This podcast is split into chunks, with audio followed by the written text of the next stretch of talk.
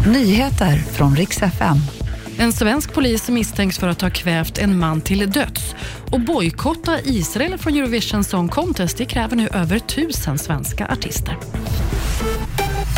Vi ska börja med att berätta att den folkkära tv-profilen Arne Hegerfors har dött. 81 år gammal. Arne Hegerfors gick i pension 2012 och har efter det haft en lång tid präglad av flera sjukdomar. Han ska ha somnat in natten till idag enligt SVT och blev som sagt 81 år gammal. En polis åtalas och misstänks för att ha kvävt en man till döds. Så det här var vid ett ingripande i Solna i somras, rapporterar nyhetsbyrån Syren. Polisen har enligt åtalet tagit tag om mannens hals och nacke och tryckt bröstkorgen mot marken så att mannen dog av syrebrist. Polisen åtalas nu för vållande till annans död men nekar till brott så ska handla om tusen svenska artister som i helgen gick ut i ett gemensamt upprop mot Israel. På grund av krigsbrotten i Gaza vill de att de bojkottas från Eurovision Song Contest.